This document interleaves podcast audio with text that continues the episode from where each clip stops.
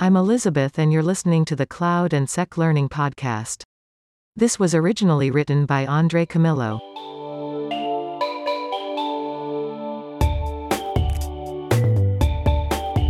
It does not matter whether you are rich or poor, fan of Linux, Apple, Microsoft, or any other big tech company, it also matters not if you have formal I T education or are self-taught. The fact is, open source is good, but it's not without its risks.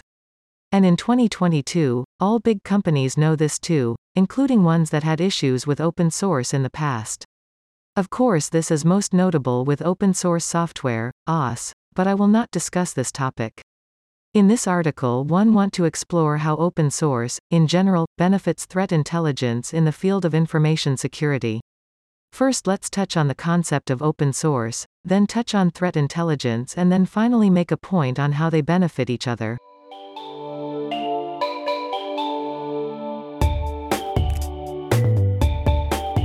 The concept of open source is simple, a collaborative piece of information that can be utilized according to the terms specified by the authors. This does not mean open source is always free, nor without a cost. Many times open source is attached to specialists' free time, and so projects relying on open source information will be tied to the maintainer's ability to provide updates. This is when, often, maintainers end up getting support from the community that their open source project benefits, making them able to dedicate more of their time to the project, back to the community. In any case, when it comes to open source, Linux is a big example, and there's no better example of open source that is not free than Red Hat. And this is how they define the topic. Open source software is released through a specific kind of license that makes its source code legally available to end users. There are many such licenses, but typically software is considered open source if it is available in source code form without additional cost, meaning users can view the code that comprises the software and make any kind of changes to it they want. The source code can be repurposed into other new software, meaning anyone can take the source code and distribute their own program from it. Open source software does not necessarily mean that executable software is given away for free. It does, however, mean that its source code is available for free. If you want more details around the licensing for open source and even more details, check out the written article.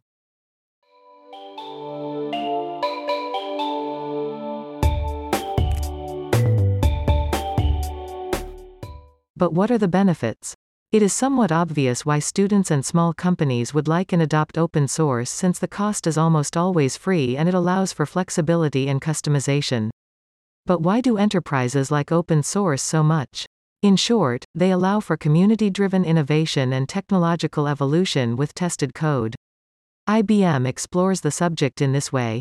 Enterprise open source is more than just open source, it's an integration of a single permissively licensed open source library that is run on open source. To be enterprise open source, a product has to be tested, adjusted, and examined for security flaws by a security team who can respond to security issues. Enterprise open source also has convenient features, such as single sign-on, S S O, and integration with S S O platforms and directory management. Why does open source thrive despite lack of funds? Red Hat explains it. The open source way is so effective because it can attract tremendous technical talent.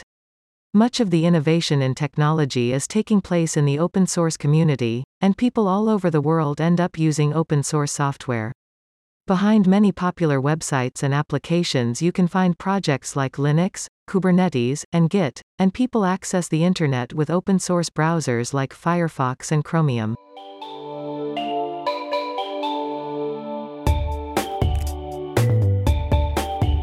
Okay, so open source software versus intelligence.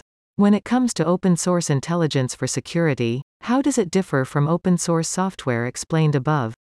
And how is it similar? It's similar in the sense that it's free, openly available on the internet to anyone. It's very important to note that information on internet and even in the deep web are considered open source intelligence. This is because there is an important discussion regarding openness when the topic is intelligence. For means of transparency, no information must be acquired without it being public. The intelligence portion of it is then defined by the U S public law. Is produced from publicly available information. is collected, analyzed, and disseminated in a timely manner to an appropriate audience. Addresses a specific intelligence requirement according to a Recorded Future, a threat intelligence organization. Information can also be considered open source if it is published or broadcast for a public audience, for example, news media content. Available to the public by request, for example, census data, available to the public by subscription or purchase, for example, industry journals. Could be seen or heard by any casual observer. Made available at a meeting open to the public. Obtained by visiting any place or attending any event that is open to the public. Of course, with great power comes great responsibility, and so at the same time OSINT benefits blue teams, it also benefits attackers. It's a double-edged sword that must be wielded by the defense team, ain't that ironic?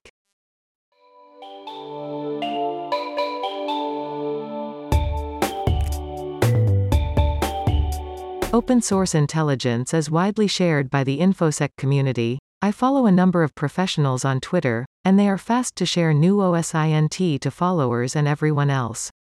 I share, retweet as much as possible too. And whilst there are a number of I O Cs and I O As that are shared via places like mentioned before, there is information that is made available utilizing tools too. OSINT can be acquired, passively actively by means of different tools. Recorded Future documented some of them in this article. Google Dorks is a legitimate tools for finding information. I find it quite amazing, really, to see how much information is available using such a common tool, don't you too? At the end, it does not matter if you are a blue or a red teamer, you must utilize open source intelligence if your attackers are too, and they sure are. Finally, OSINT can be gathered by Information Sharing and Analysis Organizations, I S A O, Information Sharing Analysis Centers, I S A C, InfraGuard. InfraGuard is a partnership between the Federal Bureau of Investigation, F B I, and members of the private sector for the protection of U S critical infrastructure. Through seamless collaboration, InfraGuard connects owners and operators within critical infrastructure to the F B I, to provide education, information sharing, networking, and workshops on emerging technologies and threats. And that's it on today's episode. Hopefully it's given you a good idea on what OSINT is and why it's important to your threat modeling.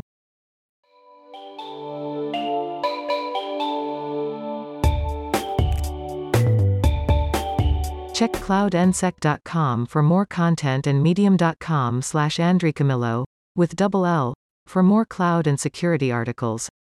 Thank you, talk to you again soon.